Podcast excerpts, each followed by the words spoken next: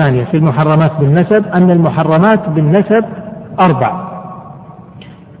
الأول ماذا؟ كل أنثى من الأصول. طيب وش الأنثى من الأصول؟ الأم وش غيرها؟ الجدة. ها؟ كل أنثى من الأصول أم وجدة. كذا طيب الجد؟ ما هو أنثى. كذا ليس أنثى. إذا كل أم وإن علت. اثنين. الفروع. كل أنثى من الفروع. معناتها بنت أو بنت بنت أو بنت ابن وإن نزلت. ثلاثة. كل فرع للأصل الأول. كل فرع للأصل الأول. من هو الأصل الأول؟ من الأصل الأول؟ الأب. هذا الأصل الأول. طيب الجد؟ أبو الأب. الأصل الأول لا ما هو الأصل الأول؟ هذا الأصل الثاني. إذا الأصل الأول هو الأب والأم. الأب والأم فقط. من قال العم؟ لا أنا أتكلم عن الأصل الأول. من هو الأصل الأول؟ الأب والأم فقط. طيب الجد؟ هذا أصل لكن هو الأصل الأول؟ هذا الأصل الثاني. طيب أبو الجد؟ هذا أصل لكن هو الأصل الثالث. ما هو الأصل الأول؟ واضح يا مشايخ؟ الأم أصل أول الجدة أمها يعني أم الأم. أصل أول؟ قولوا أصل أول ولا ليست أصل أصلا؟ طيب ما هي أصل أول؟ طيب هي ليست أصل أصلا؟ ليست أصل أبدا ولا هي أصل؟ هي أصل لكنها ليست أول بس. الإشكال على الأول. الجدة وإن علت. إذا قول المصنف أو قول الملخص. كل فرع للأصل الأول أو قول الفقهاء هذا كلام الفقهاء. كل أصل أو كل فرع للأصل الأول يعني فروع الأصل الأول وإن نزلت من الإناث طب من من من هن فروع الأصل الأول؟ فروع الأصل الأول يبغى من الإناث معناه الأخوات وبناتهم وبنات الإخوة إذا كم سيدخل بهذه الكلمة ستدخل الأخ الأخت وإيش؟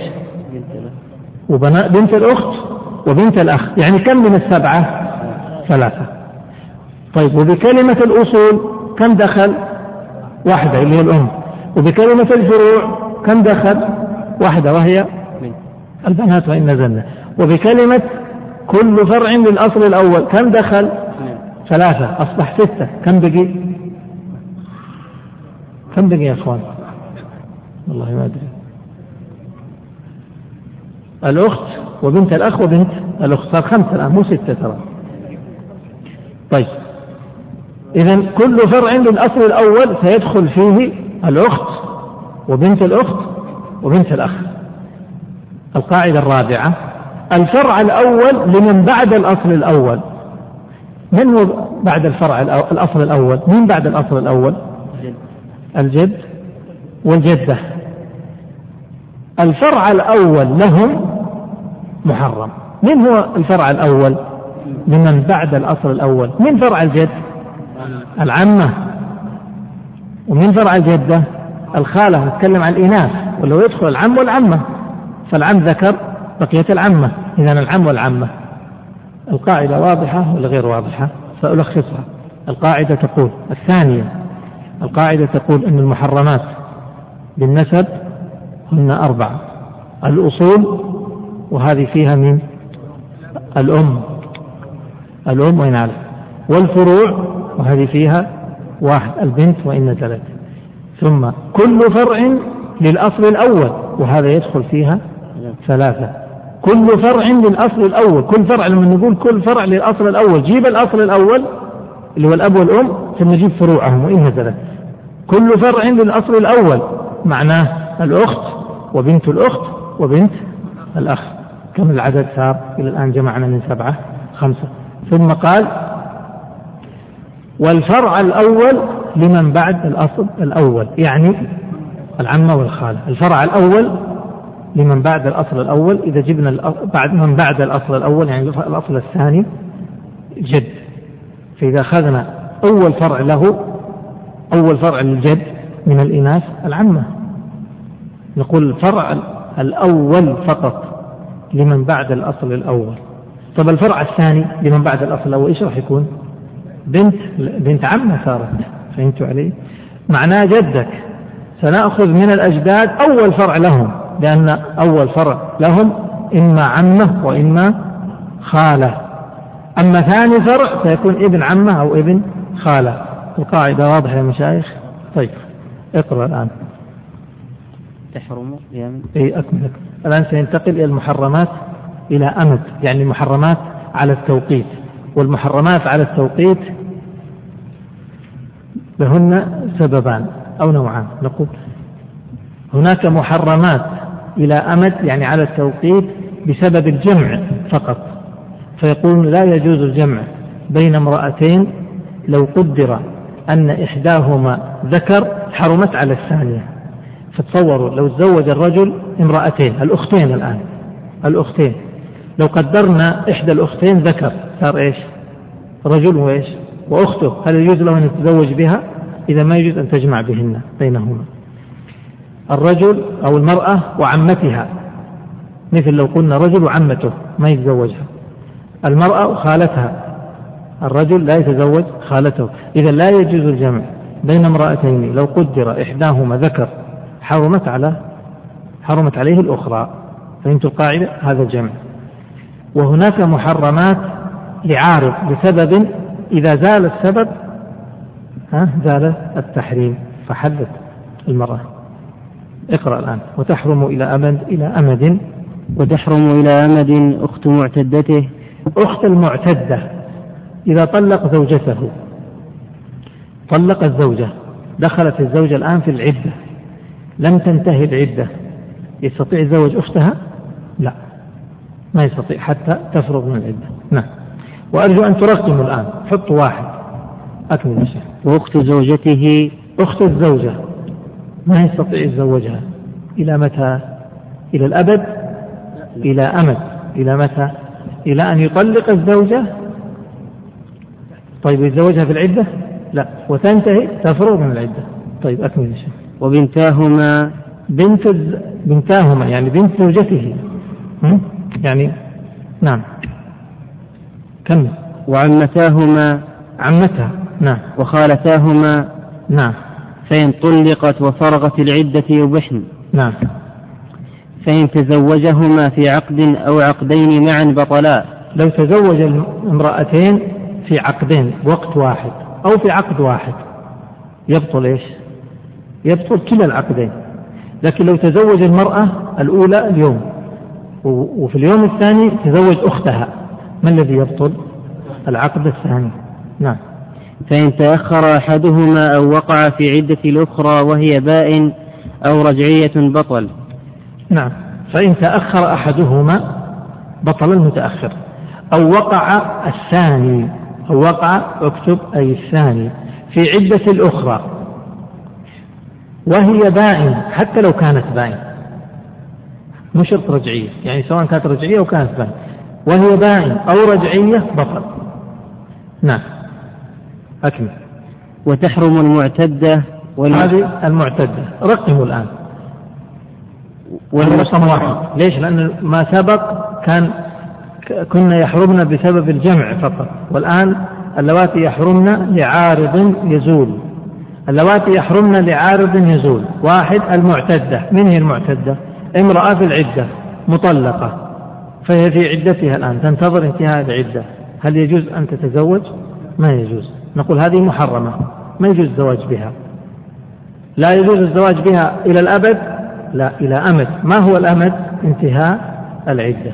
أكمل. والمستبرأة من غيره؟ اثنين. هذا رقم اثنين. يقول والمستبرأة من من غيره. المستبرأة من غيره. من, من هي المستبرأة؟ مثل المخالعة. لو خالع الزوجة فبانت منه. تعتد العدة هذه لإيش؟ استبراء الرحم فقط. فيقول هذه لا تتزوج. من غيره لكن لو ترجع لزوجها الأول يمكن ذلك. نعم. والزانية حتى تتوب نعم. وتنقضي عدتها. هذا رقم ثلاثة. الزانية والعياذ بالله. لا يجوز الزواج بها إلا بشرطين. أن تتوب من هذه الجريمة وأن تنقضي عدتها من عدة الزنا لأنه إذا والعياذ بالله إذا وقع هذا إذا وقعت هذه الفاحشة فيجب على المرأة أن تعتد بمعنى أن تستبرئ الرحم وما يجوز لأحد يتزوجها حتى إذا كانت تحيض حتى تحيض ثلاث حيض حتى نتأكد أن رحمها خال من الولد. ثم بعد ذلك تتوب أو يعني قبل ذلك تتوب المهم بعد ذلك تتزوج إذا كانت قد تابت. إذا الزانية نشترط التوبة ونشترط فراغ العدة. نعم. ومطلقته ثلاثا حتى يطأها زوج غيره. هذا رقم أربعة. إذا طلقها ثلاثا فتحرم عليه هو فقط ما تحرم على الآخرين. حتى يتزوجها زوج غيره ويطلقها بالشروط التي ستأتي. نعم. والمحرمة حتى تحل. خمسة. من أحرمت بحج أو عمرة لا يجوز لا ينكح المحرم ولا ينكح. نعم. حتى تحل من إحرامها يعني. نعم. ستة. ولا ينكح كافر مسلمة. الكافر لا يتزوج المسلمة أبدا حتى يسلم أنا فيه أمد. نعم. ولا مسلم ولو عبدا كافرة. هذه هذا رقم سبعة. المسلم لا يتزوج الكافرة يعني لابد أن يتزوج مسلمة. طيب غير المسلمة؟ قال لا يتزوج إلا إلا من حرة كتابية. بشرط أن تكون حرة ما تكون أمة وأن تكون كتابية يعني يهودية أو نصرانية فقط. إذا المسلم هل له أن يتزوج غير مسلمة؟ نقول حرة كتابية. نعم. المسلمة هل لها أن تتزوج غير مسلم؟ لا. طيب تتزوج حر كتابي؟ ما يجوز. لا تتزوج. ما تتزوج. حر كتابي. إيش علاقة هذا؟ يتكلم على حل الزواج الآن. مرة. اي ما تتزوج ما ما تتكلم عن مسلمة لا تتزوج غير مسلم. والمسلم له أن يتزوج الحرة الكتابية بالشروط. نعم. أكمل. ولا ينكح حر مسلم أمة أمة مسلمة إلا نعم. طيب انتبهوا هنا في أشياء لها شروط. يعني مثلا المسلم هل يتزوج الكتابية؟ نعم بشروط. تكون حرة الحر هل له أن يتزوج الأمة؟ هل يتزوج الأمة؟ الجواب لا ما يتزوج الأمة. طيب لو كانت مسلمة ما يتزوجها إلا بشروط. ما هي الشروط؟ إلا أن يخاف عنة العزوبة هذا شرط لحاجة المتعة يعني محتاج للمتعة أو محتاج للخدمة أو الخدمة. ويعجز عن طول حرة يعني عن مهر حرة. أو ثمن أمة ما عنده قيمة أمة. إذا زواج الإماء الإماء هل للرجل أن يتزوج الأمة؟ الجواب لو تزوج الأمة انتبهوا لما سيترتب لو تزوج الحر أمة أمة غيره. تزوج أمة غيره وش يعني تزوج أمة غيره؟ يعني أنا الآن أسألكم سؤال أقول هل يتزوج أمة يعني يشتري أمة ويطأها هذا يعتبر تزوج أمة؟ مو مقصود هذا لا. يشتري أمة يشتري ما في إشكال. يطأها يطأها بإيش؟ بعقد زواج ولا بملك اليمين؟ ملك اليمين. ما نتكلم عن ملك اليمين هذا جائز. نتكلم عن الزواج. سيتزوج أمة. معناه أن هذه الأمة ليست له لغيره. واضح؟ فزوجه غيره أمته. لو تزوج الأمة فأنجبت الولد إيش يكون؟ عبد. ها؟ يقول يتبع المرء في انتساب أباه ولأمه في الرق والحرية. فالحرية العبد أو ابن المولود يتبع أمه في الحرية والرق ويتبع أباه في النسب. إذا إذا تزوج الحر أمه سيكون الأبناء إيش؟ عبيد. فلذلك لا يجوز إلا إلا في الضرورة. ما هي الضرورة؟ الضرورة أمران. إنه محتاج للزواج وما عنده مال يتزوج أو يشتري إماء أو يشتري أمة. واضح القاعدة؟ طيب أكمل يا شيخ. ولا ينكح عبد سيدته. ولا ينكح عبد سيدته. طيب حتى يعتق. العبد ما يتزوج السيدة. ما يمكن أن تكون المرأة تملك زوجها ما تملكه. نعم. ولا سيد أمته. هذا رقم كم الآن؟ ترقموا هذا عشرة. عشرة. سيد أمته عشرة. ولا سيد أمته. السيد ما يجوز له أن يتزوج الأمة. إيش معنى هذا؟ يعني ما يتزوجها بعقد نكاح لكنه له أن يطأها بملك اليمين كمل. وللحر نكاح أمة أبيه. للحر يجوز أن يتزوج أمة أبيه. يعني أبوه يملك إماء فزوجه إحداهن. بشرط ما يكون الأب ها يعني قد وطأها. ما يكون ما تكون هي آه يعني لا يجوز له أن أن ينكح ما نكح الأب. ما يمكن لكن لو أنه أب يملك إماء فزوجه واحدة. يجوز هذا. قال وللحر نكاح أمة أبيه. يعني ما لم يطأها الأب. دون أمة ابنه. انتبهوا. الآن هذا الرجل عنده أب وعنده ابن أبوه عنده إماء وابنه عنده عنده إماء فيتزوج يتزوج أمة مين؟ أمة ها؟ أمة الأب لكن ما آه، ما يتزوج أمة الابن، إيش الفرق؟ يقولوا أمة الابن أليس الإنسان يملك ما يملكه الابن؟ قال أنت وما ملكت لأبيك فملك ابنك هو ملك لك تستطيع أن تملكه يعني هذا معناه ملك لك مر معنا في في المعاملات ولا لا؟ إيش قلنا؟ فيها شروط وفيها كلام ما هي سهل، إيش قلنا؟ قلنا يجوز للإنسان قلنا يجوز للإنسان أن يأخذ من أن يتملك من مال ابنه ما لا يحتاج إليه ولا يضره قلنا هذا فإذا يستطيع الإنسان أن يتملك مال ابنه بهذه الشروط لكن هل يستطيع أن يتملك مال الأب؟ لا أنت وما ملكت لأبيك وليس لابنك هذا معناه. طيب. دون أمة ابنه. إذا ما يتزوج أمة الابن لكن يتزوج أمة الأب. طبعا بالشروط. بالشروط. إذا كان ما وجد.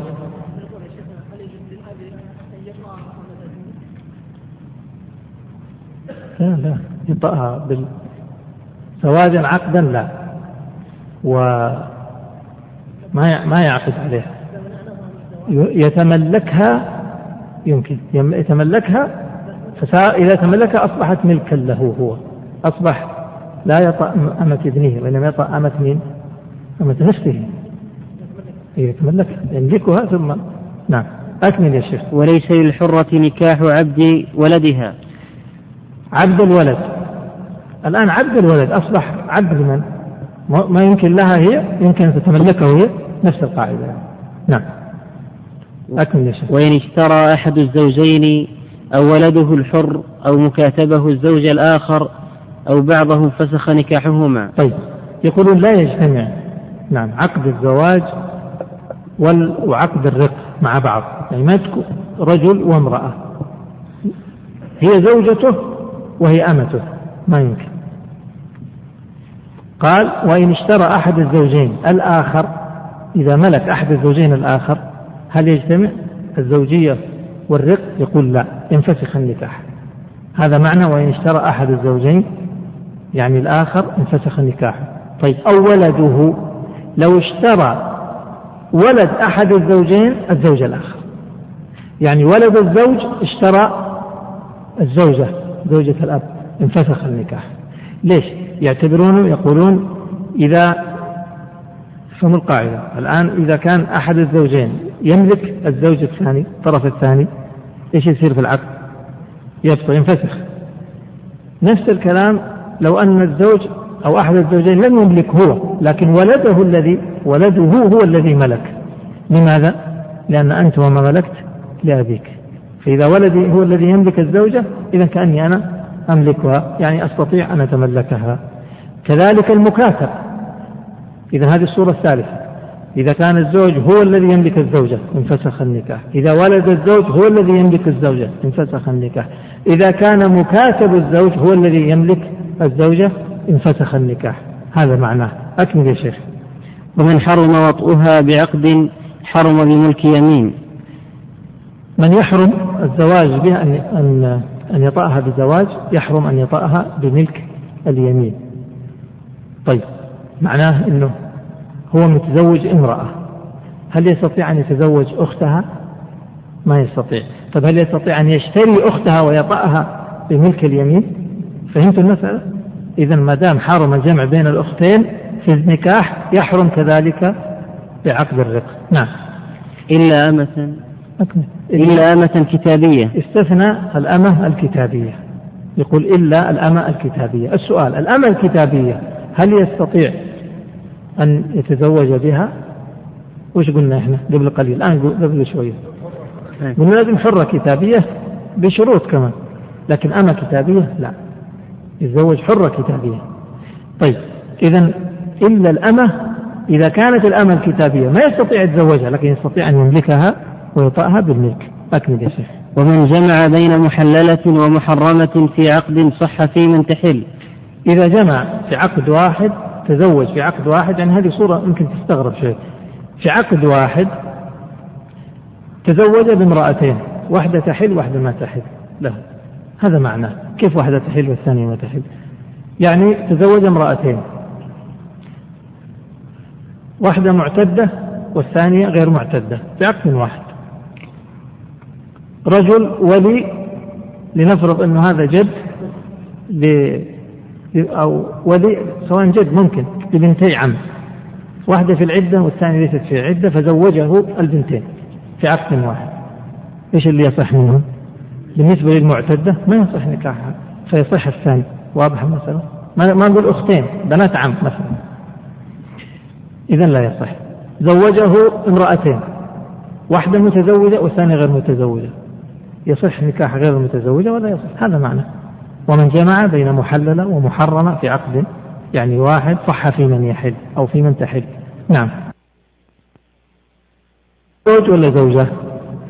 واضح الإشكال فلذلك لا يصح تزويجه ما يصح عقله لأنه قد نزوجه على أنه ذكر فيظهر أنه أنثى وقد نزوج على أنه أنثى فيظهر أنه ذكر. هذا الخنثى المشكل. يقابل الخنثى المشكل الخنثى الواضح. وش الواضح؟ يعني الذي اتضح الخنثى يعني من عنده آلتين آلة رجل وآلة امرأة. فقد يكون مشكل ولا نعرف هو ذكر ولا أنثى وقد يكون واضح يعني يتبين بعد مدة بأشياء آه، يتبين أنه ذكر أو هو أنثى. واضح المسألة؟ فإذا تبين نزوجه لكن إذا لم يتبين لا نزوجه. طيب أه, أه؟ إيش هذا وهذا اللي تبين صار واضح عرفنا أنه ذكر أو أنثى.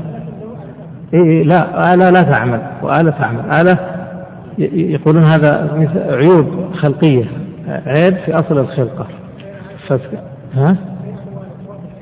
يعني عنده تشوه في الخلقة فما هو باين. هو ذكر ولا أنثى؟ أو عنده آلتين.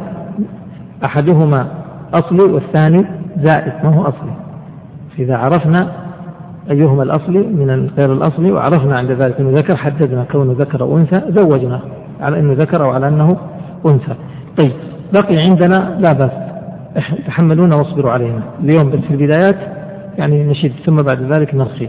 عندنا فصل هذا فصل سهل في مسألة الشروط التي في النكاح. الشروط التي في النكاح ملخصة عندكم الشروط التي في النكاح. وهنا نبين أن شروط النكاح غير شروط صحة النكاح. ما معنى الشروط في النكاح؟ يعني الشروط التي يشترطها أحد الزوجين على الآخر. فهمتوا؟ نسميها شروط إيش؟ في النكاح. مر معنا في كتاب البيع شروط صحة البيع وشروط إيش؟ الشروط في البيع. يعني الشرط الذي يشترطه البائع على المشتري أو المشتري على البائع. الشروط التي في النكاح في الملخص عندكم في رقم 11 الشروط في النكاح كم نوع؟ ثلاثة أنواع. النوع الأول شروط صحيحة. شروط صحيحة نقبلها. وإذا قلنا صحيحة معناه لازمة معناه يلزم الزوج بتنفيذها. وإلا فللطرف الثاني الفسخ طيب النوع الثاني من الشروط مكتوب عندكم. باطلة تبطل العقد. باطلة وتبطل العقد. النوع الثالث من الشروط فاسدة لكنها لا تبطل العقد. هي باطلة في نفسها لكن العقد صحيح. يعني لا يلتزم الطرف الثاني بتنفيذها. واضح هذا؟ إذا إما شروط صحيحة لازمة أو شروط باطلة ومبطلة للعقد أو شروط باطلة وغير مبطلة للعقد. نعرج عليها بسرعة. الأول الشروط الصحيحة. مثل إيش؟ شرطت مثلا شرطت طلاق ضرتها. شرطت أن لا يتزوج عليها. شرطت أن لا يخرجها من دارها أو من بيتها. شرطت نقد معين يعني قالت أبغى مهر يكون ذهب أو مهر يكون فضة. شرطت أو هو شرط على وليها أن تكون مسلمة ما تكون كتابية. شرط أن تكون جميلة أن تكون نسيبة. شرط أن لا يكون فيها عيب معين أن لا تكون عمياء أو عرجاء كل هذه شروط صحيحة. انتقل. النوع الثاني من الشروط وهي الشروط الباطلة التي تبطل العقد. ما هي؟ أربع أنواع. انتبهوا هذه مهمة الآن. الأول الأول يسمونه نكاح الشغار. كيف؟ كل واحد من الأولياء يزوج بنته مثلا للثاني على أن يزوجه الثاني ابنته ولا مهر. يسمى نكاح الشغار. نهى النبي صلى الله عليه وسلم عن نكاح الشغار. واضح؟ هذا الشرط ما هو الشرط؟ شرط أنك تزوجني بنتك وزوجك بنتي ولا مهر بيننا. يسمى نكاح شغار والعقد باطل. الشرط باطل والعقد باطل. الثاني يقال له نكاح المحلل. كيف؟ شرطوا عليه يتزوج المرأة ثم يطلقها بعد ذلك حتى تحل لزوجها الأول. يسمى نكاح المحلل. هذا باب التيس المستعار سماه النبي صلى الله عليه وسلم. الشرط الثالث النكاح المعلق بشرط. قال زوجتك ابنتي إذا دخل شهر رمضان. إذا دخل رمضان. إذا دخل الشهر. إذا جاء الأسبوع الجاي زوجتك ابنتي. واضح؟ هذا مثل إيش في البيع؟ مثل تعليق البيع على شرط.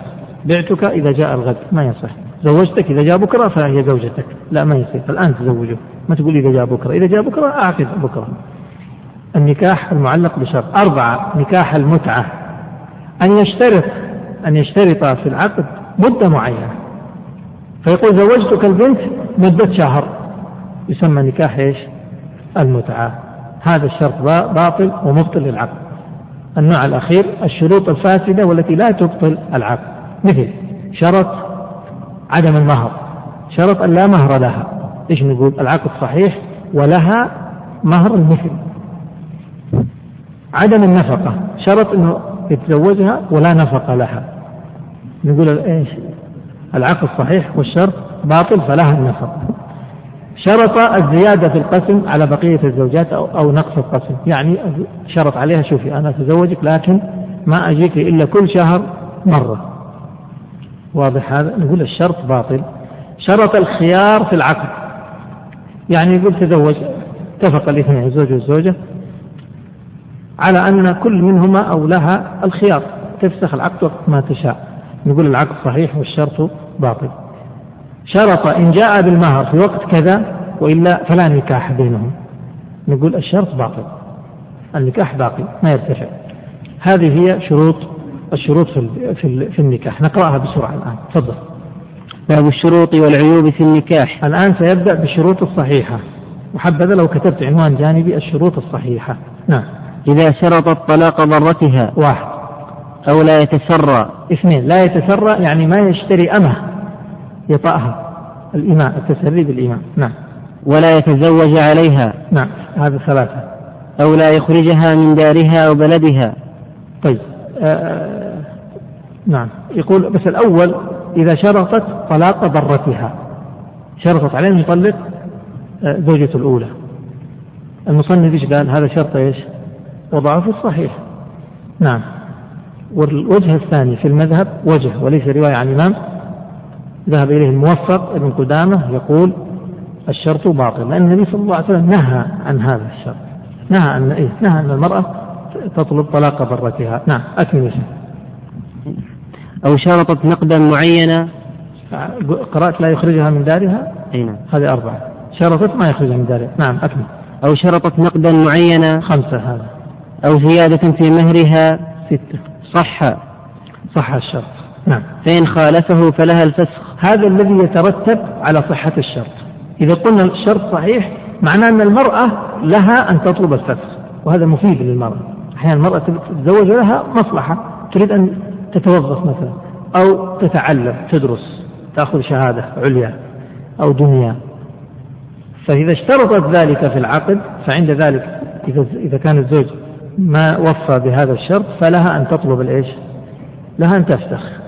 لها أن تطلب الفسخ. طبعا آه، أو غير هذا يعني أي شرط شرط أنه ما يسافر بها ما يخرجها من بلدها. تريد أن تبقى في جدة مثلا عند أهلها أو كذا.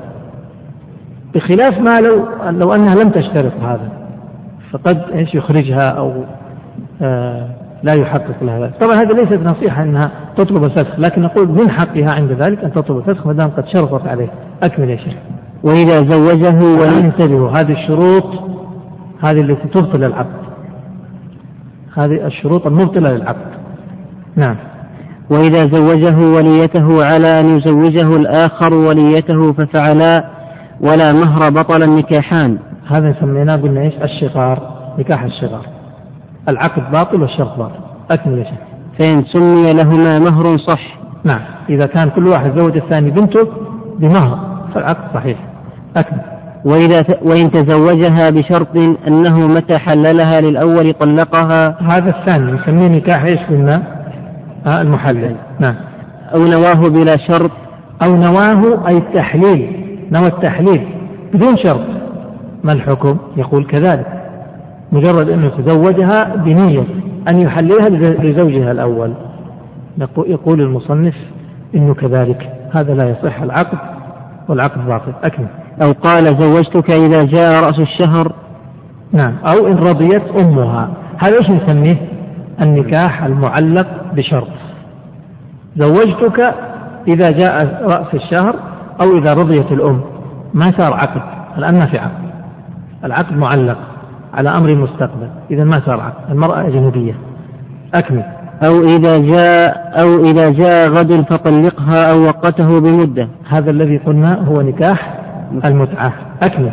بطل الكل. بطل الكل فيما مضى. هذه أربع صور التي يبطل فيها. الآن انتقل إلى ما يبطل الشرط مع صحة العقد. ما يبطل فيه الشرط والعقد صحيح. اقرأ. فصل. نعم. وإن شرط أن لا مهر لها هذا واحد. أو لا نفقة هذا اثنين. إيش يصير؟ لأن إذا شرط لا مهر لها إيش نقول؟ لها مهر المثل. لا نفقة إيش يصير؟ لها النفقة. يعني معناه أن لها أن تطالب بالنفقة. لكن لو أنها سامحت ما طالبت بالنفقة. خلاص لا حرج. نعم. نعم. أو أن يقسم لها أقل من ضرتها أو أكثر. نعم. يقسم لها يعني يقول لها أبيت عندك ليلة وعند الأخرى ثلاث ليال. أو العكس نعم. أو شرط فيه خيارا. في العقد يعني شرط في العقد خيارا. هذا رقم كم؟ أربعة. نعم. أو أو إن جاء بالمهر في وقت كذا وإلا فلا. وإلا فلا نكاح بينهما. هذا رقم خمسة. ما الحكم؟ بطل الشرط وصح النكاح. نعم. أكمل. وإن شرطها مسلمة فبانت كتابية. انتبهوا انت... هذا كلام جديد الآن. إن شرطها مسلمة فبانت كتابية. أو شرطها بكرا أو جميلة أو نسيبة. الآن سؤال إن شرطها مسلمة. يصح أن يشترطها مسلمة ولا لا؟ هذا من أي نوع من الشروط؟ الأول ولا الثاني ولا الثالث؟ الأول الصحيحة إن شرطها مسلمة يعني شرط صحيح. فبانت كتابية. نعم سيكون له الفسق طيب. أو شرطها بكرا له أن يشترطها بكر من أي الشروط هذا؟ من الأول الصحيح. أو جميلة أو نسيبة. هذه كلها شروط صحيحة من النوع الأول. أو نفي عيب يعني اشترط نفي عيب. قال أنا اشترط أن تكون أن لا تكون عمياء أو لا تكون عرجاء أو نفي عيب. أو نفي عيب لا ينفسخ به النكاح. لأنه سيأتي أن هناك عيوب ينفسخ النكاح بدون شرط. لكن لو أنه اشترط عليها نفي عيب وهذا العيب ما يفسد النكاح إلا يعني لا يفسد النكاح بطبيعته. فاشترط نفي عيب كالسمع أو كالبصر يعني عدم البصر أو عدم السمع. قال لا ينفسخ به النكاح فبانت بخلافه فله إيش؟ فله الفسخ. نعم. فله أن يفسخ عند ذلك. طيب إذا قلنا يفسخ طيب ليش نقول هو يفسخ؟ ليش ما يطلق؟ إيش فائدة انه يفسخ؟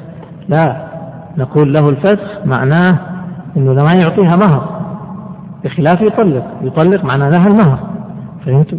معناه ما يعطيها المهر إذا كان لم يدخل بها ما يعطيها المهر طيب إذا كان قد دخل بها يعطيها المهر ويرجع على من غره يرجع على من غره في هذه المرأة نعم وإن عتق نعم لا خلاص. قبل الدخول ما يعطيها شيء لأن أصلا هو له شرط فيها ولم يتحقق. فهو الآن فسخ النكاح. أكمل. وإن عتقت تحت حر فلا خيار لها. إن عتقت الأمة تحت حر يعني الأمة متزوجة حر ثم عتقت أصبحت حرة مثله. هل لها الخيار في فسخ النكاح؟ لا لا خيار لها. نعم. بل تحت عبد يعني لو أنها هي أمة وهو عبد. كلا الزوجين عبيد ثم عتقت أصبحت حرة وهو عبد فلها الخيار لها الخيار. ليش لها الخيار هنا؟ نقول هي حديث بريرة. أن بريرة لما عتقت وزوجها عبد خيرها النبي صلى الله عليه وسلم. طيب أكمل ولا خلاص؟ وإن وجدها مجبوبة. إذا نقف هنا. الآن سيتكلم في نؤجل باقي الكلام إلى الغد. إلى الغد لكن في باقي لكم أسئلة ترى. آه، الكلام عن العيوب التي في النكاح. الآن أريد أن أسأل سؤال وعندنا سؤالين حقيقة. السؤال الأول المحرمات على التأديب. في كتاب النكاح من أوله وعرجنا على مسائل مهمة وأرجو أن تكونوا جميعا أو أو يكون أكثركم. قد راجع ما تم قراءته البارحة.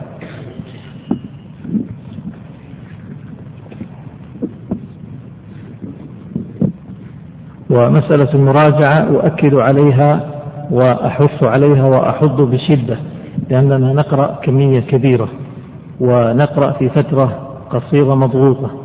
فلذلك من الأمور التي يعني تكمل النقص الذي يحصل في مثل هذه الدورات من الاستعجال وكثرة الكمية المقروءة قضية المراجعة المراجعة اليومية. قبل الدرس وبعد الدرس في كل يوم. وهذا مهم. ولا تظنوا أيها الأحباب أن هذه الطريقة أني راض عنها تماما لا. لكن سددوا وقاربوا. وقد سبق في سنوات ماضية أن شرحت هذا الكتاب أظن إن لم تخني الذاكرة في مدة أربع سنوات. جلسنا أربع سنوات نشرح هذا المختصر. وأذكر أن الذين حضروا أول الكتاب يعني لم يحضر الكتاب كاملا شرح الكتاب كاملا إلا أعداد قليلة جدا يعني أفراد محدودين. يمكن لا يتجاوزون عدد أصابع اليد الواحدة. يمكن أنا الوحيد الذي استمريت من أول كتاب إلى آخره. بينما من حضر أول كتاب لم يحضر آخره مل في منتصف الطريق انقطع انشغل أو مل أو كذا. والذين حضروا آخره لم يحضروا أوله والذين حضروا منتصفه لم يحضروا الأول ولا الأخير. وهكذا. فنحن الآن نجرب يعني هذه تجربة الآن. عسى أن ينفع الله بها وعسى أن تكون يعني آه، تجربة صالحة ونافعة.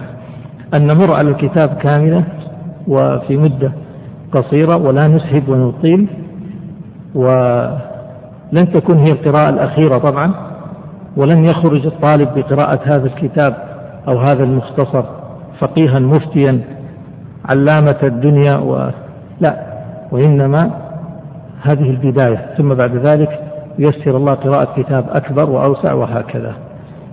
وأذكر وأؤكد على قضية المراجعة. وإلا كل شيء يعني له عيوب وله محاسن. أنا لست راض تماما عن هذه الطريقة. ولو كان لي الأمر لكان الدرس أوسع وكان أكثر أيام ولكان أطول زمنا وأطول مدة. فأعينونا على أنفسكم بكثرة المراجعة. وبعض الإخوة طبعا اعترض أو ذكر ملاحظة أنه يعني أنه أنه يعني هو متعود آه أن بعض المشايخ يشرحون كل فقرة ها؟ كل فقرة أظن أربعة أسابيع ولا أظن هذه الطريقة صحيحة. وإذا كان بعض المشايخ يشرح الفقرة في أربعة أسابيع فليس هذا هو الصواب في نظري على الأقل. ويقول يعني معنى كلامه طبعا أنه كأنه يرى أن هذا غير صحيح ويقول اتق الله اتق الله. على العموم أنا أقول مسائل الفقه والفتوى يعني أطلب وأرجو منكم أيها الأحباب أن تتعلموا مع العلم الورع ومن الورع أن لا يجرؤ الإنسان على إصدار الأحكام الشرعية والأحكام الفقهية. تدريس هذا الكتاب في يوم أو في سنة أو في عشرة سنوات ليست من المسائل التي يدخلها الحلال والحرام.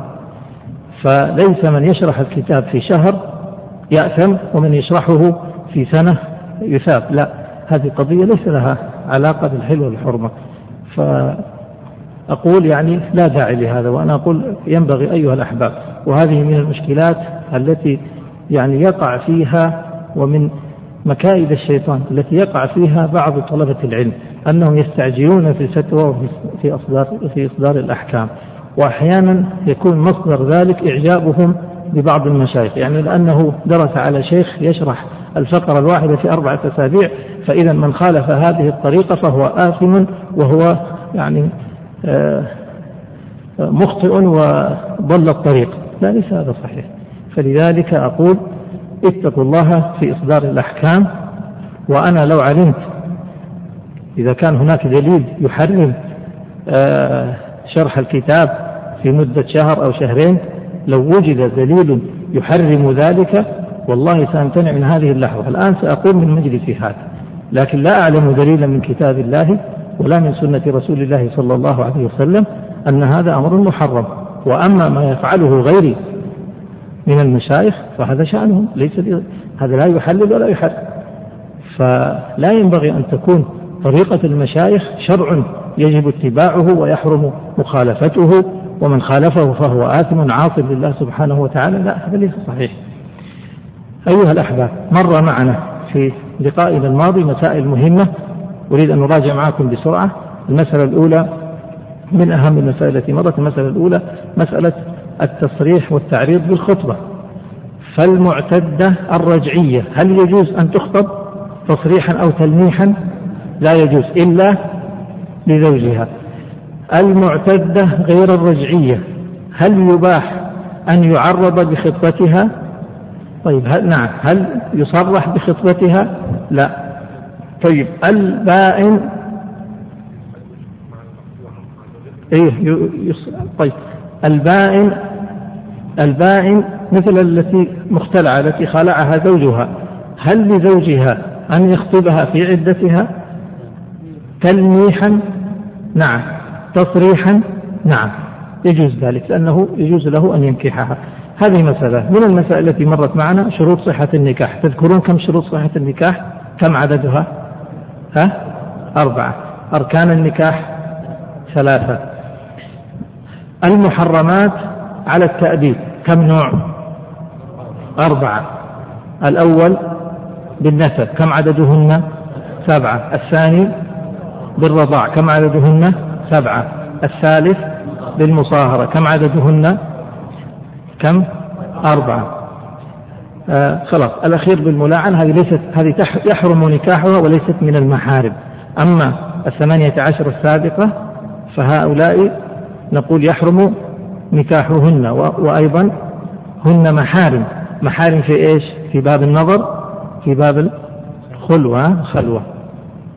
طيب المحرمات على التوقيت عددهن كبير عشرة ذكرنا. قاعدة في تحريم المحرمات في النسب. أحد يذكر هذه القاعدة؟ كل أنثى قريبة لا تدخل تحت ولد العمومة ولا ولد الخؤولة. هذا لأنكم ما طلبنا منكم المراجعة البارح فنريد أن نراجع. حبذا في كل يوم نراجع شيئا مما سبق. وأتمنى أن تراجعوا حتى يعني تؤتي آه، مثل هذه الدروس أكلها. طيب. بعد ذلك نعم. يستثنى من المحرمات؟ إيه. إيه. وش هو؟ مرضعة أخيه و... إيه.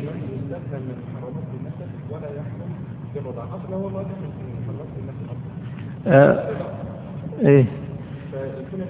يستثنى من المحرمات بالرضاع ولا يحرم بالنسب. طيب ننظرها. على العموم هي في الحقيقة أن هذه بعضهم يرى أنها تستثنى من المحرمات بالرضاع. من قاعدة القاعدة ماذا تقول؟ يحرم من الرضاع ما يحرم من النسب. هل يستثنى من هذه القاعدة شيء؟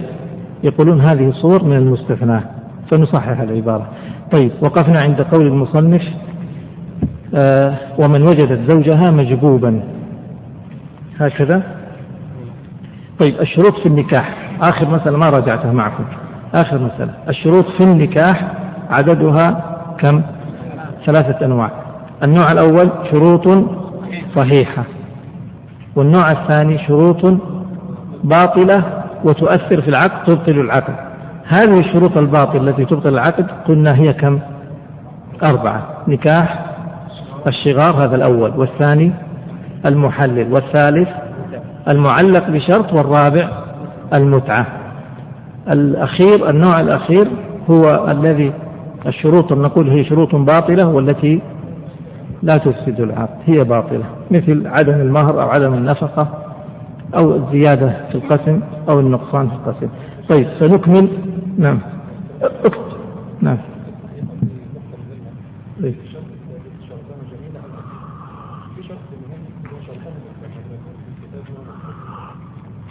جيد نضيف إن شاء الله أبشر. نعم. طبعا هذه أمثلة هذه ليست كل انتبهوا. بالنسبة لهذه الشروط لما نذكر هذه أمثلة فقط. يعني شرطها جميلة شرطها نسيبة شرطها بكرا.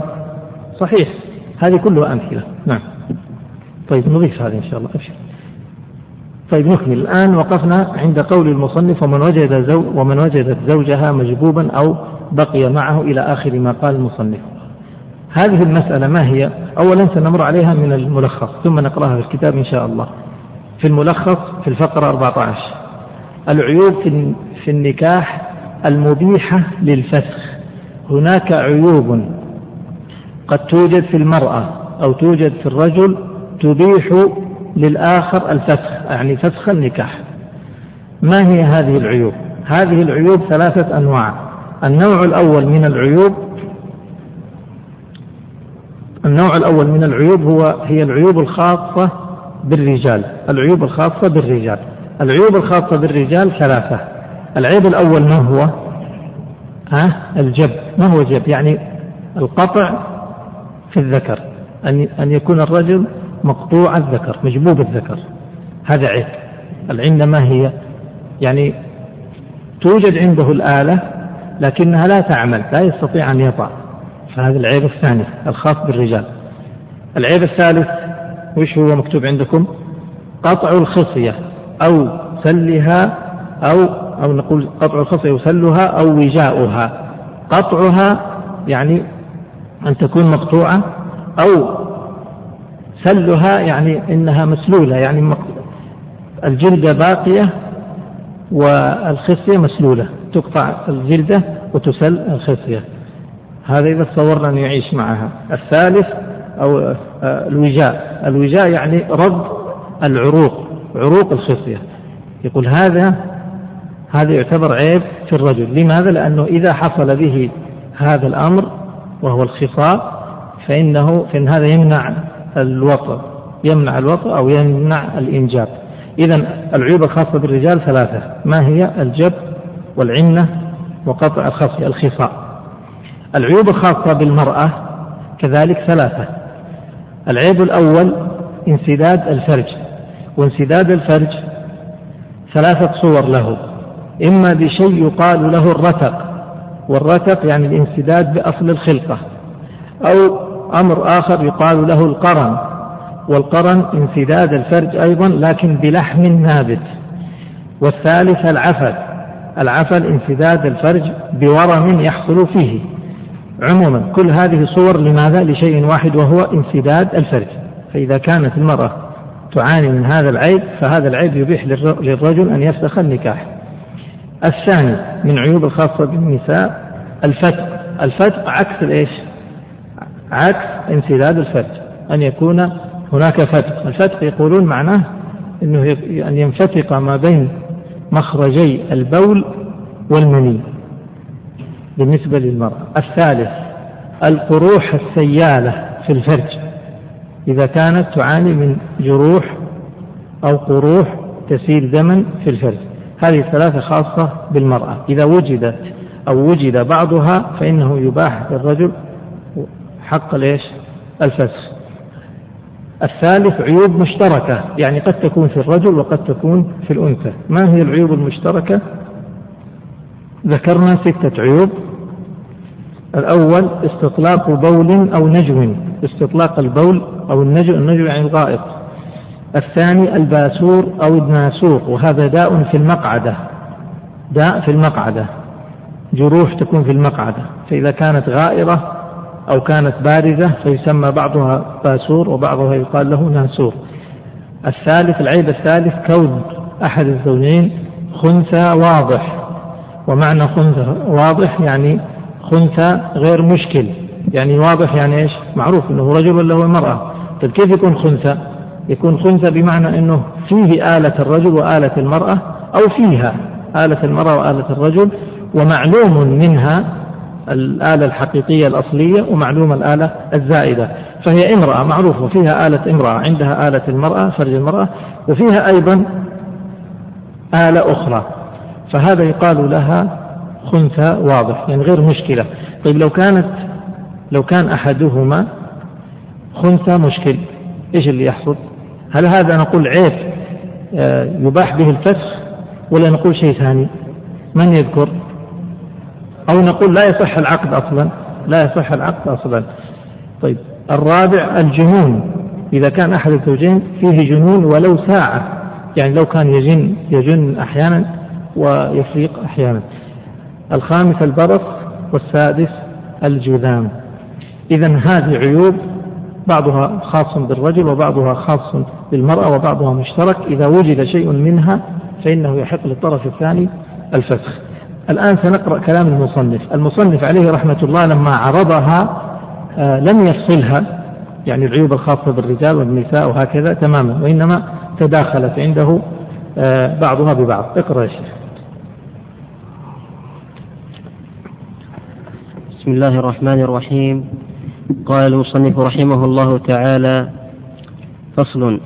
ومن وجدت زوجها مجبوبا. هذا الأول. الآن انتبهوا نريد أن نصطلح اصطلاح. العيوب الخاصة بالرجال نرقمها نضع الرقم ونضع حوله مربع. والخاصة بالنساء سنضعها الرقم في دائرة. اتفقنا؟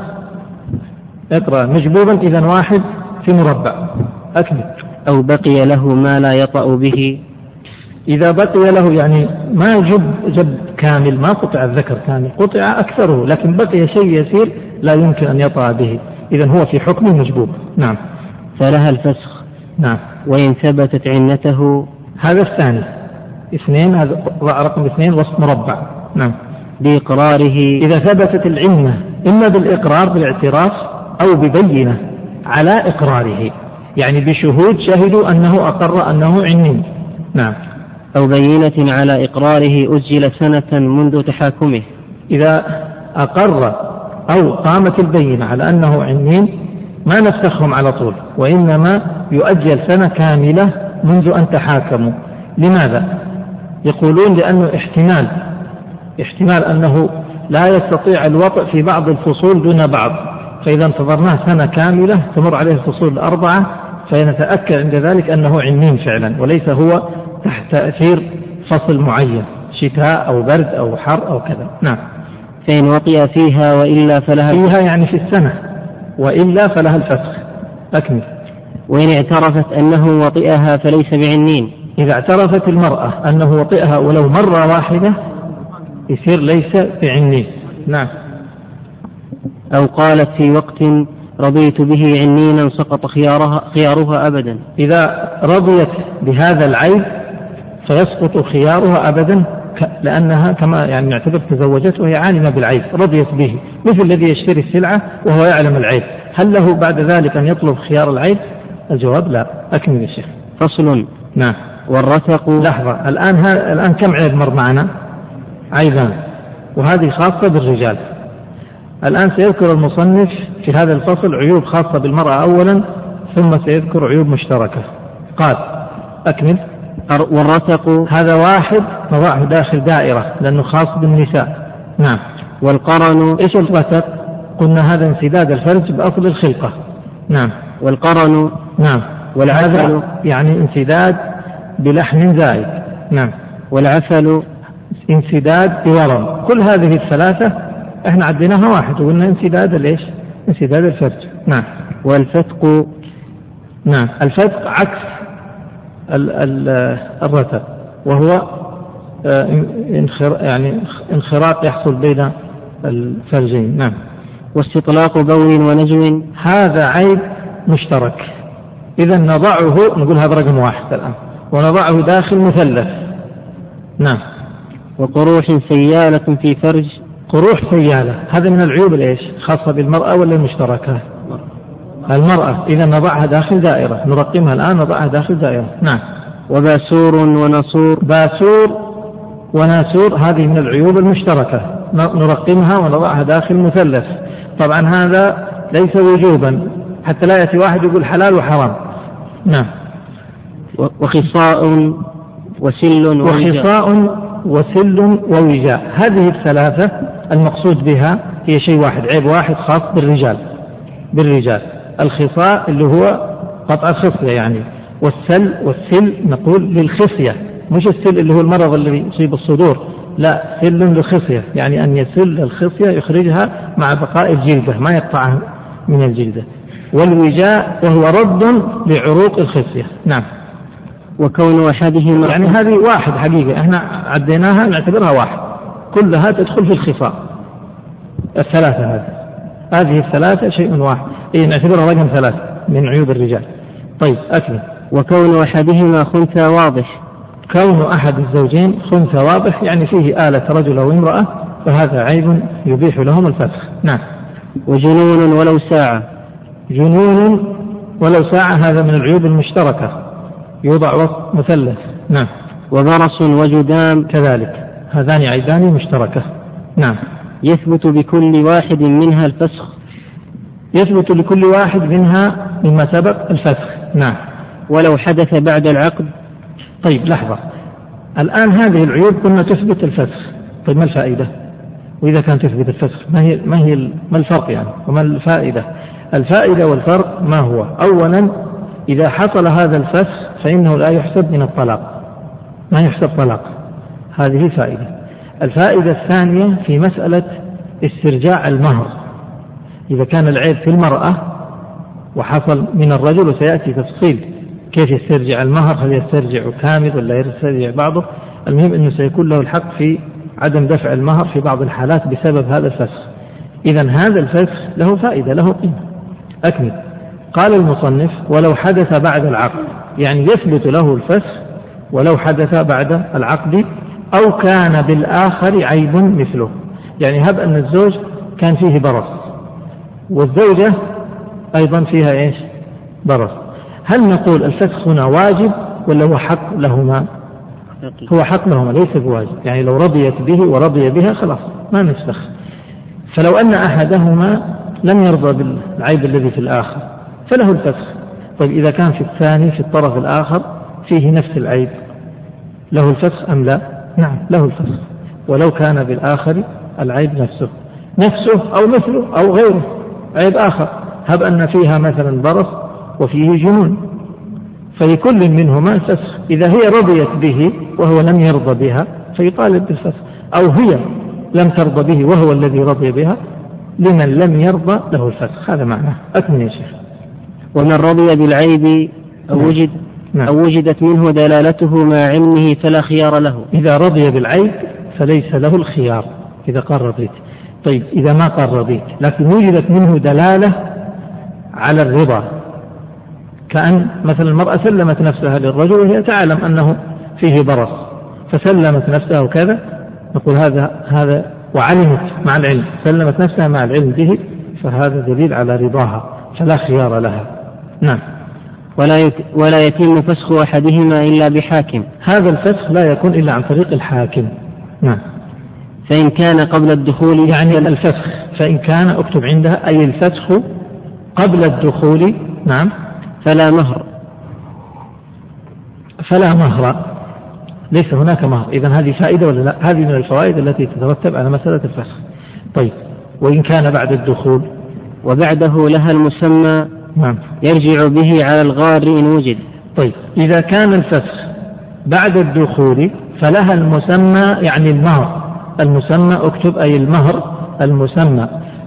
ويرجع به على الغار يعني يرجع الزوج على الغار الذي غره بهذه المرأة ذات العيب إن وجد الغار. وهو من علم العيب وكتب هذا العيب. سواء كان الغار زوجة الزوجة نفسها أو كان وليها أو كان وكيل هو الذي علم العيب ومع ذلك كتم هذا العيب فلما تزوج اكتشف أن فيها برص أو اكتشف أن فيها جنون أو اكتشف أنها فيها رتق أو فيها عفل أو كذا. نعم. والصغيرة والمجنونة والأمة لا تزوج واحدة منهن بمعيب. الآن هؤلاء ثلاثة. الأولى الصغيرة. الصغيرة ما تعرف ما تعرف المصلحة ولا تميز. والثانية المجنونة كذلك. والثالثة الأمة. طيب ما حكم هؤلاء الثلاث؟ قال لا تزوج واحدة منهن بمعيب. ما يجوز أن نزوجها بمعيب. الكبيرة يمكن أن لها الحق أن ترضى أو لا ترضى لكن الصغيرة والمجنونة والأمة لا.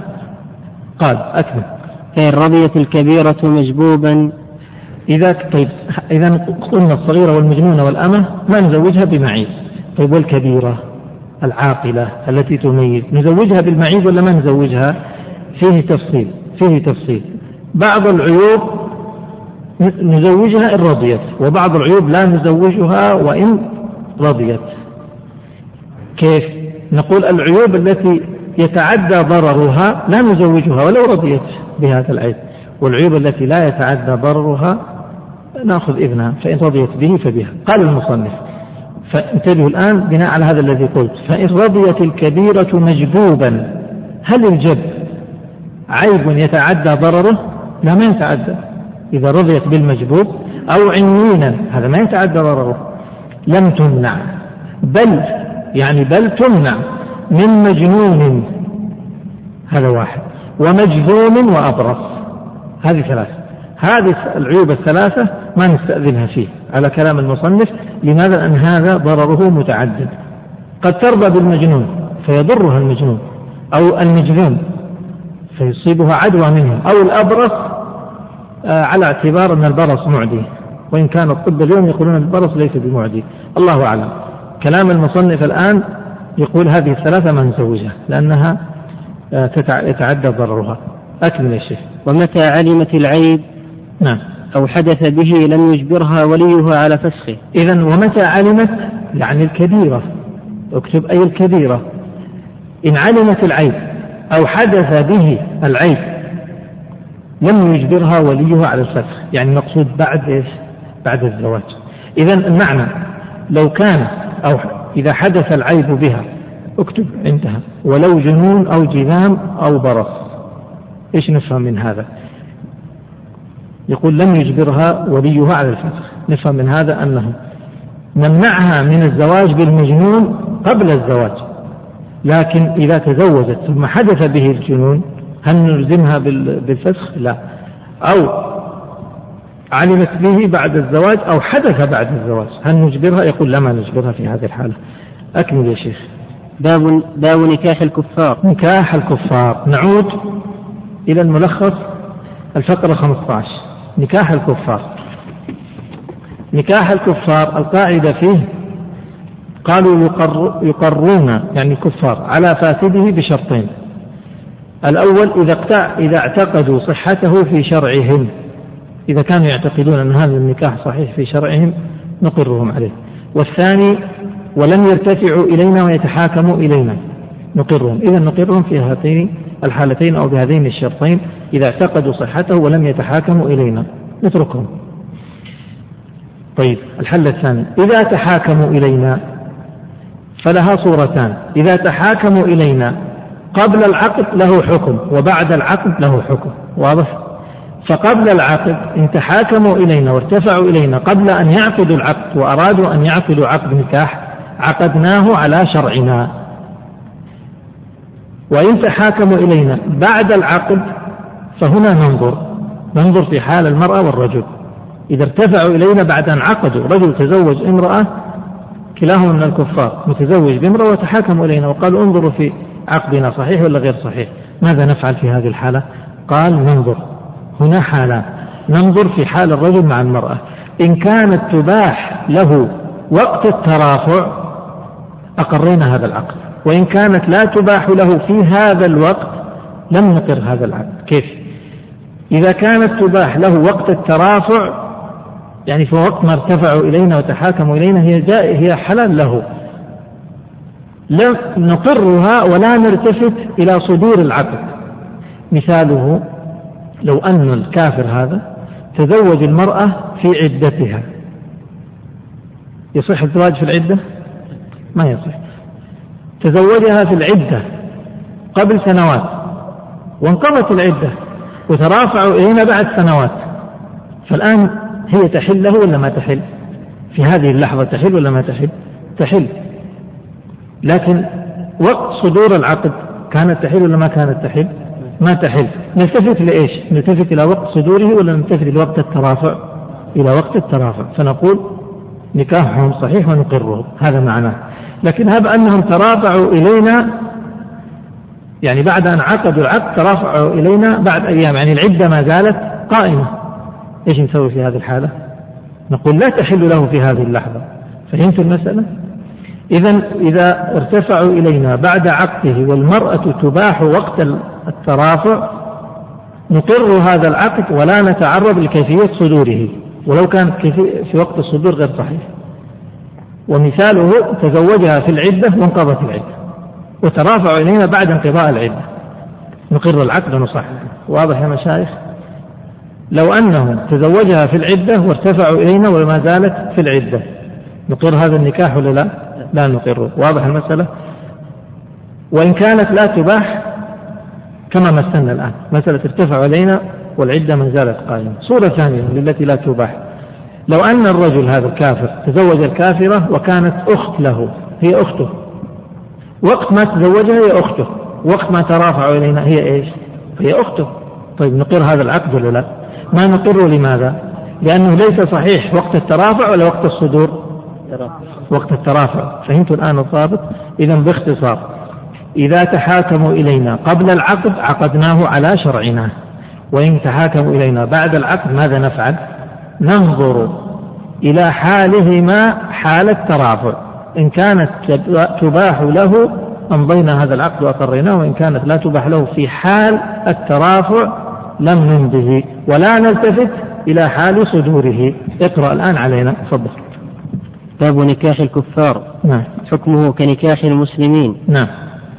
ويقرون على فاسده إذا اعتقدوا صحته صحته في شرعهم. هذا واحد. إذا اعتقدوا صحته في شرعهم. واحد. ولم يرتفعوا إلينا هذا اثنين. قال فإن أتونا قبل عقده هذه الصورة الأولى فإن أتونا قبل عقده الآن هذا الترافع إذا ترافعوا إلينا يعني فإن أتونا قبل عقده عقدناه على حكمنا. وإن أتونا بعده يعني بعد عقده أو أسلم الزوجان.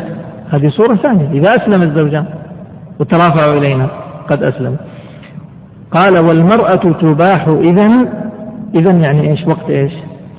وقت الترافع. أقرا وإن كانت ممن لا يجوز ابتداء نكاحها فرق بينهما. وإن كانت مما لا يجوز ابتداء نكاحها متى؟ وقت الترافع. فرق بينهما. ومثلنا لهذا بإيش؟ مثل ذات المحرم. لو أنه متزوج بذات محرم أو تزوج بامرأة في عدتها والعدة ما زالت قائمة. قال وإن وطئ حربي حربية فأسلم وقد اعتقداه نكاحا أقرا. واضح المسألة؟ وطئ الحرب حربية. ثم أسلم. وكان هذا الوطئ صدر منهم وهم يعتقدونه نكاح يعني يعتقدون العلاقة التي بينهم نكاح. قال المصنف أقر.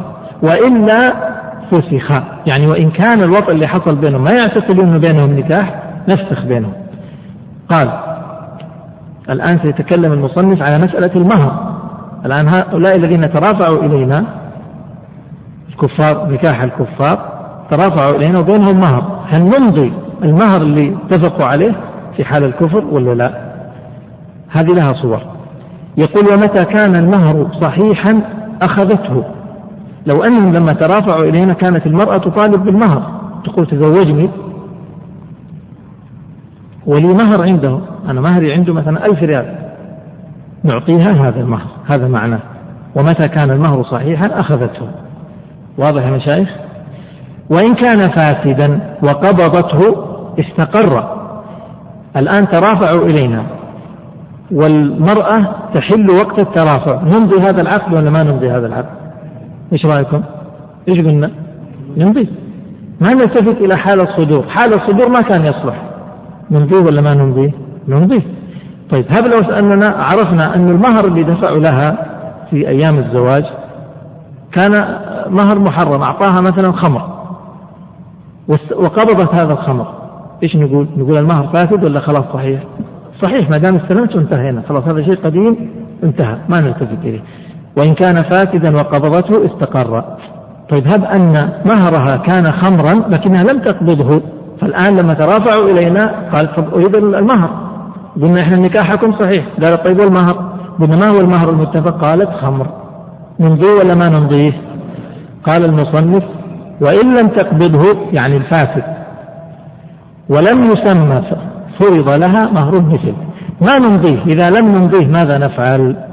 نفرض لها مهر المثل. واضح المسألة؟ طيب انتقل يا شيخ. اللي بعده.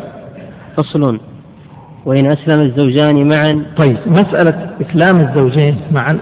نرجع إلى الملخص. فقرة 16 إسلام الزوجين إسلام أحد الزوجين أو إسلام الزوجين؟ 16 هذه لها أحوال. الحالة الأولى إذا أسلم أحد الزوجين والزوجة تباح له. الآن تصوروا معي. هب أنه هو نصراني وهي نصرانية؟ فأسلم الزوج. صار إيش الآن؟ مسلم مع مين؟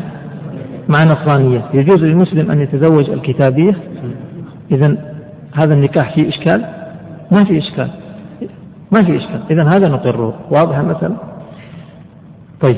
قال إذا أسلم أحد الزوجين والزوجة تباح له كمسلم مع كتابية أقر النكاح. انتهينا من هذه الصورة؟ صورة ثانية. هب أن العكس اللي حصل. نصراني وهي نصرانية.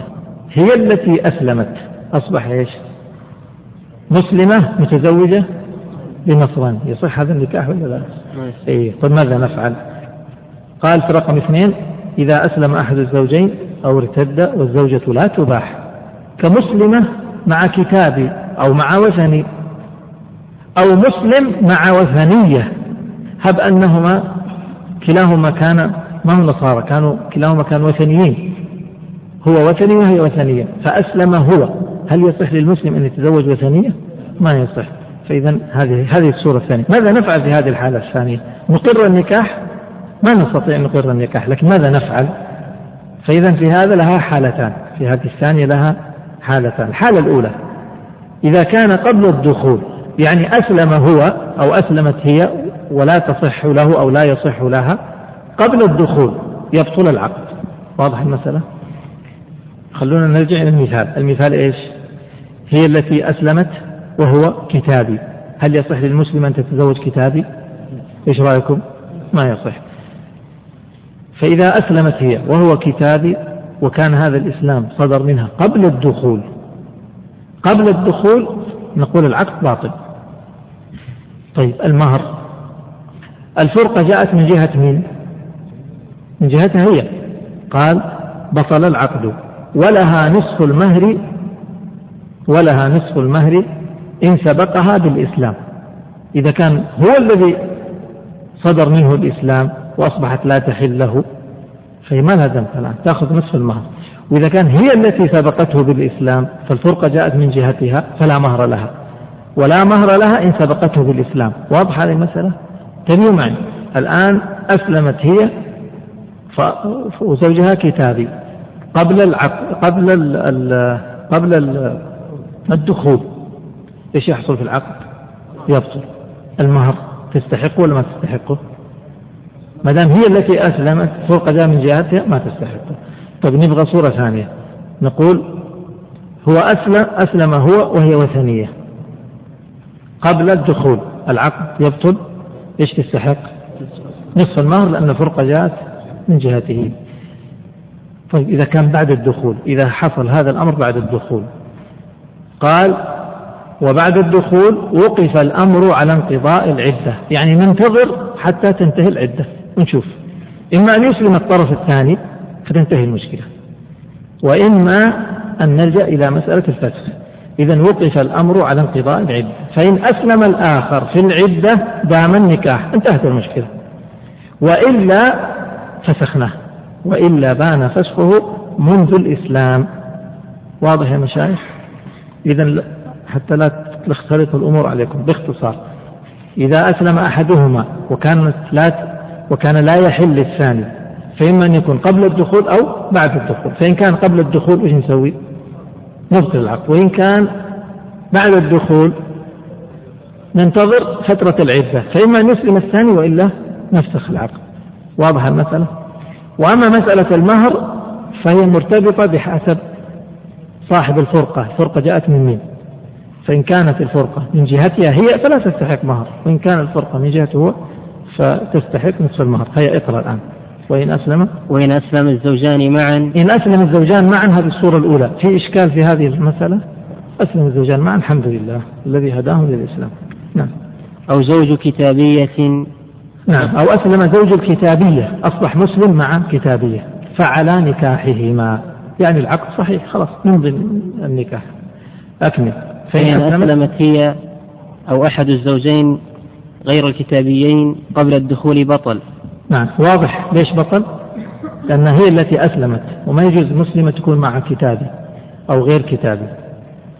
طيب.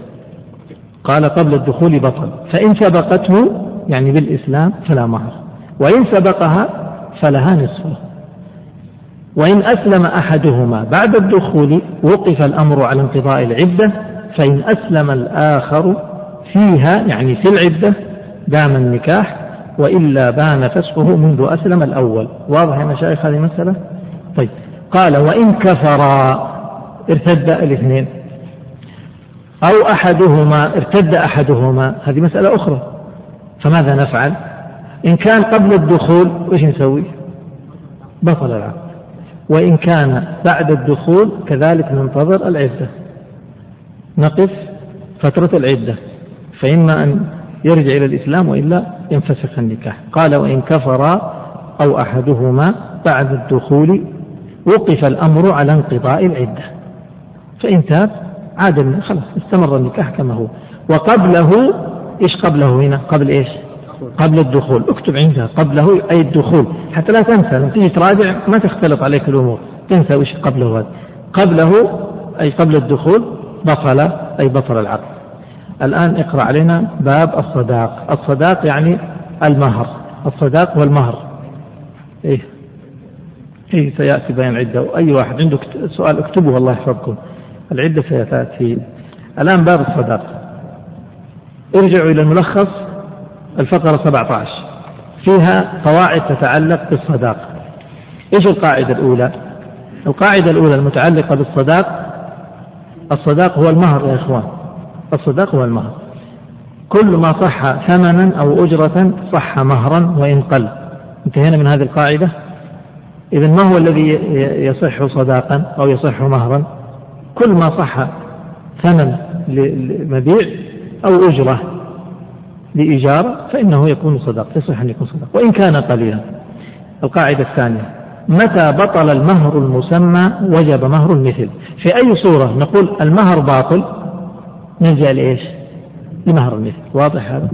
هب أنه أعطاها مهر اتفق بينه وبينها على أن يكون المهر خنزير أو كلب أو خمر.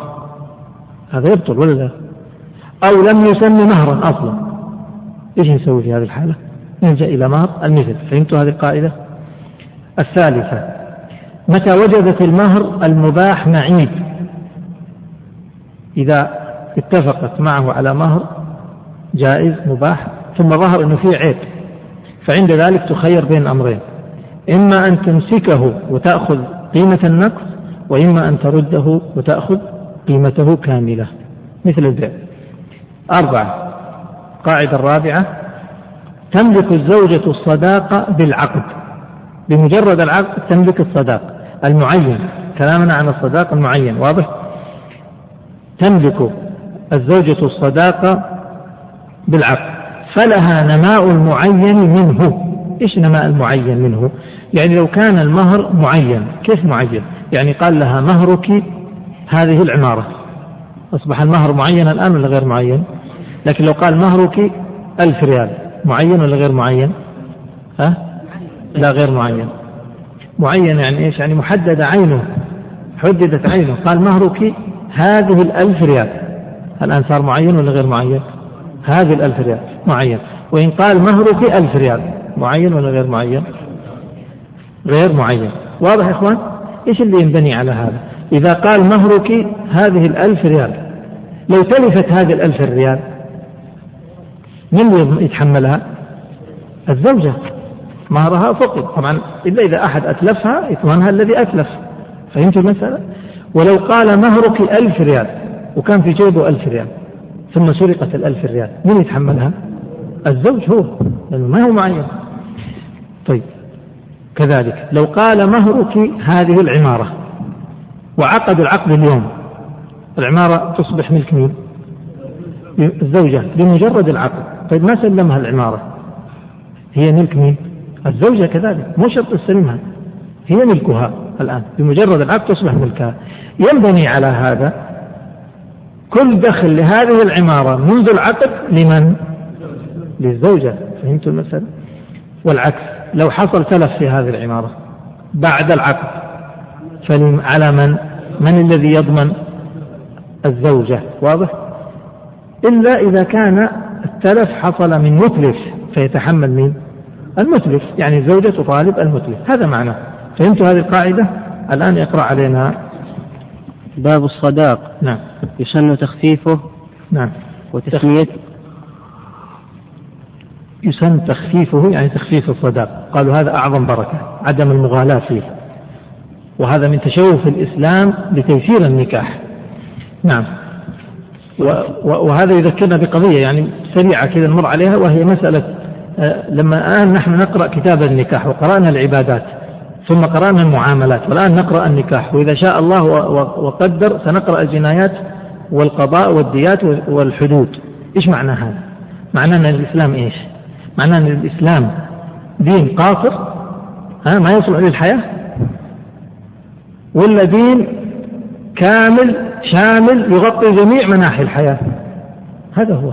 ولهذا الذين يتهمون الإسلام يتهمون الإسلام بقصور في أذهانهم. أو لهوى والعياذ بالله في نفوسهم.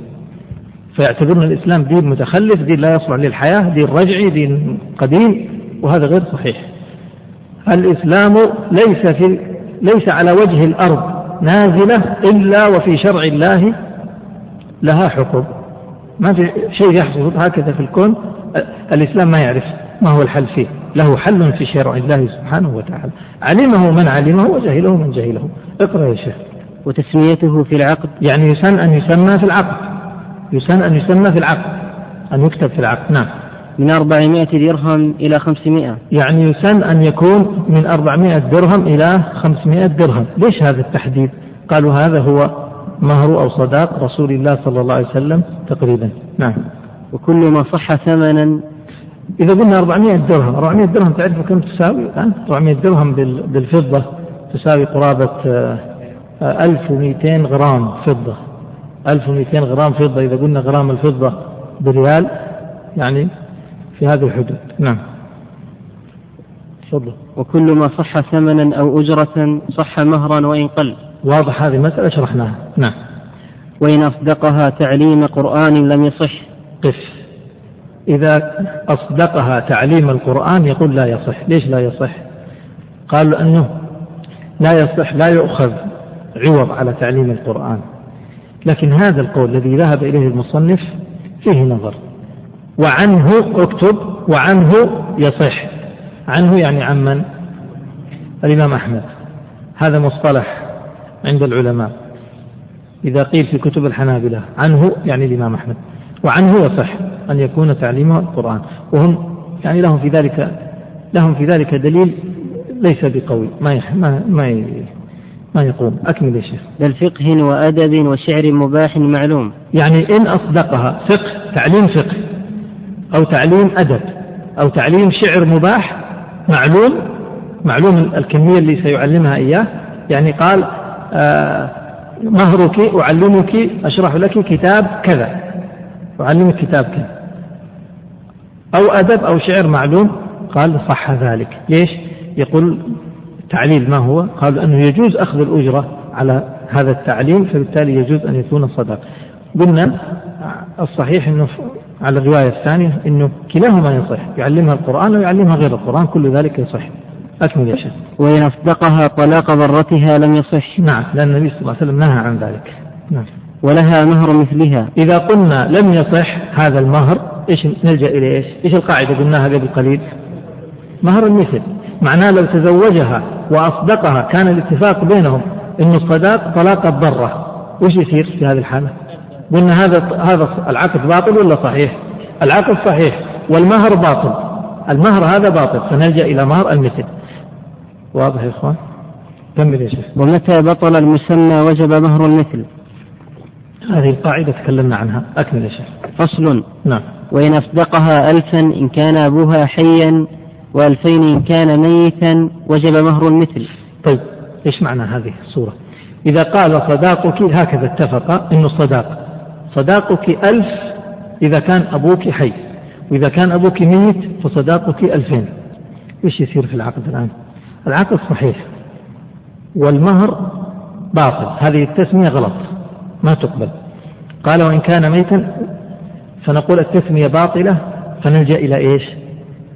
إلى مهر إيش؟ مهر المثل. عرفت ليش قال المصنف وجب مهر المثل؟ اكتب عندها لفساد التسمية. لفساد التسمية. يعني تسمية العقد لأن تسمية العقد هذا فاسد. ما يصح. طيب كمل وعلى إن كان لي زوجة بألفين أو لم تكن بألف يصح بالمسمى. طيب هذه الصورة الثانية وش هي؟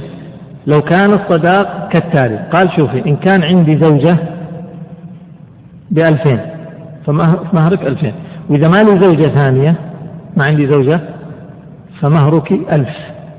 هذه ما تشبه الأولى ولا ولا لا؟ تشبه ولا ما تشبه؟ ها؟ في شبه؟ طيب هم فرقوا بين الصورتين، الصورتين متشابهة. يقول إذا كان أبوك حي ألفين. وإذا كان ميت ألف. أو يقول إن كانت لي زوجة بألفين مهرك ألفين. وإذا كان ما لي زوجة فمهرك ألف. في فرق بين الصورتين ولا ما في؟